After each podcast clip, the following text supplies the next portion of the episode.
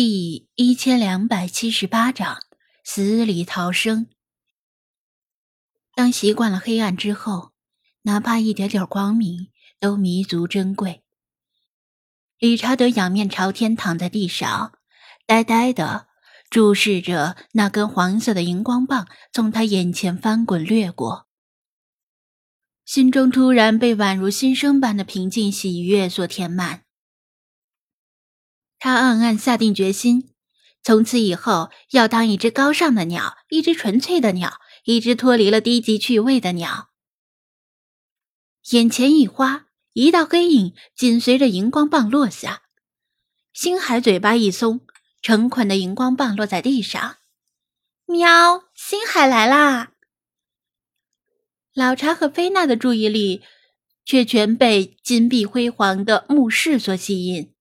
与大金字塔那边光秃秃、几乎空无一物的墓室截然不同，这个墓室里堆放着大量随葬器物。描金的木柜上随意摆着用黄金和宝石制成的手环、首饰、项链等饰品，仿佛那是不值钱的儿童过家家用的玩具。各种大小和形状的陶制器皿东倒西歪。堆得满满的，几乎无处落脚。以动物神为主题的黄金制品琳琅满目，工艺精湛，用料奢华，令汉哈利利市场里贩卖的那些劣等仿制品相形见绌。但是这些东西堆放的都很杂乱，像是被人很匆忙的带进来，胡乱扔进墓室就离开了。一侧的墙壁下。放着两条用整根的雪松中间挖空并涂以金漆和彩绘的小艇，艇身没有任何一条接缝或者榫卯。如果拿出去，随时可以泛舟湖上。当然，可供泛舟的那个湖现在早已干涸。墙壁附近的地板上有一些带颜色的粉末，可能是墙壁上原有的壁画。随着通风道打开而风化了，只剩下一些斑驳的残痕，证明那里曾经有过绚丽的壁画。虽然壁画的风化很遗憾，但若通风道没有提前半个多世纪被打开，他们进来也会很快被憋死。最重要的是，处于墓室中心的石棺，石棺是敞开的。沉重的棺盖靠在一边。菲娜看到这种情况，就猜到棺中八成是空的。尽管如此，也存在两成的不确定因素。她深吸一口气，跳上石棺的边缘，看向棺内。不不出所料，果然是空的。也难怪，她一生曾经嫁过三个男人，这三个男人的死亡时间都早于她。石棺里放谁呢？更何况其中一个是他憎恨的兄弟，另外两个的尸体处理方式又不受他控制，空着就是最好的选项了。他迫不及待的想去另一个墓室，因为他想知道，在西瓦神谕殿前目睹的神谕到底是不是真的。如果是真的，他就能见到活着的他。如果不是真的，那一定是因为张子安的乌鸦嘴。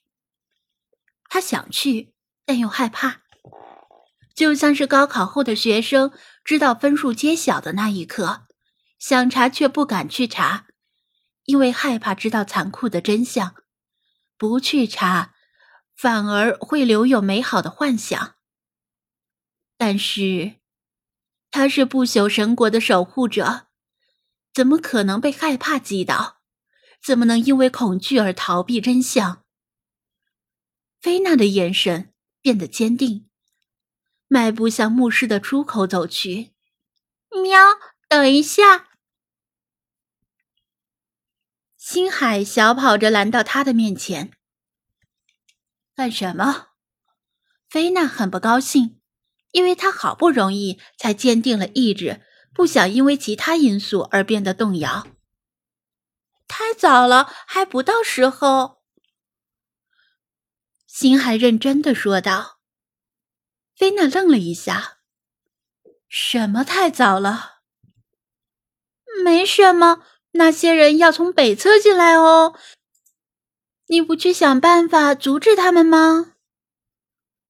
星海没有正面回答。是啊，菲娜被提醒了。他光想着神域的事儿，倒把这件事更紧急的事情给忘到了脑后。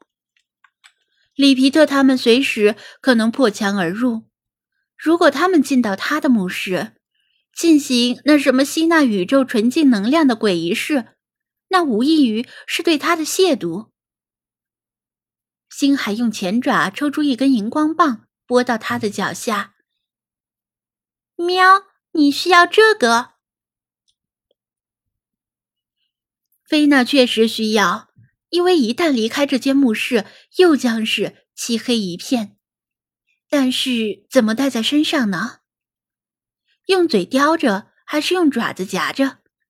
无论哪种，都不适合即将到来的战斗。他在墓室里扫了一眼，如果能找到以前他佩戴的荷鲁斯之眼警示就好了，就是猫神雕像脖子上雕刻的那个。但这间墓室里的黄金饰物都是给人戴的，尺寸跟他不符。最后，他的视线落在理查德的身上。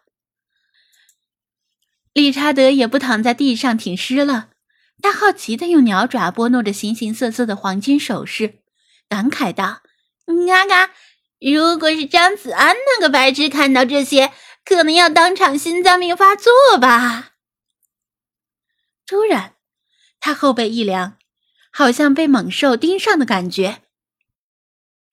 理查德战战兢兢的回头，看到近在咫尺的菲娜。陛陛下，您您肚子饿了？他的脑子大概是刚才磕傻了，竟然把心里想问的话问出来，这不是自寻死路吗？果然。菲娜探出一只猫爪，把它拎起来，离嘴越来越近。陛陛下，小的一点儿也不好吃，骨头多，肉很柴，鸟会嚼不动，羽毛还可能扎到您的嗓子，而且，呃，而且我今天还没有大便，又脏又臭，肯定会倒您的胃口。理查德吓得魂飞天外。以为这次自己必死无疑了。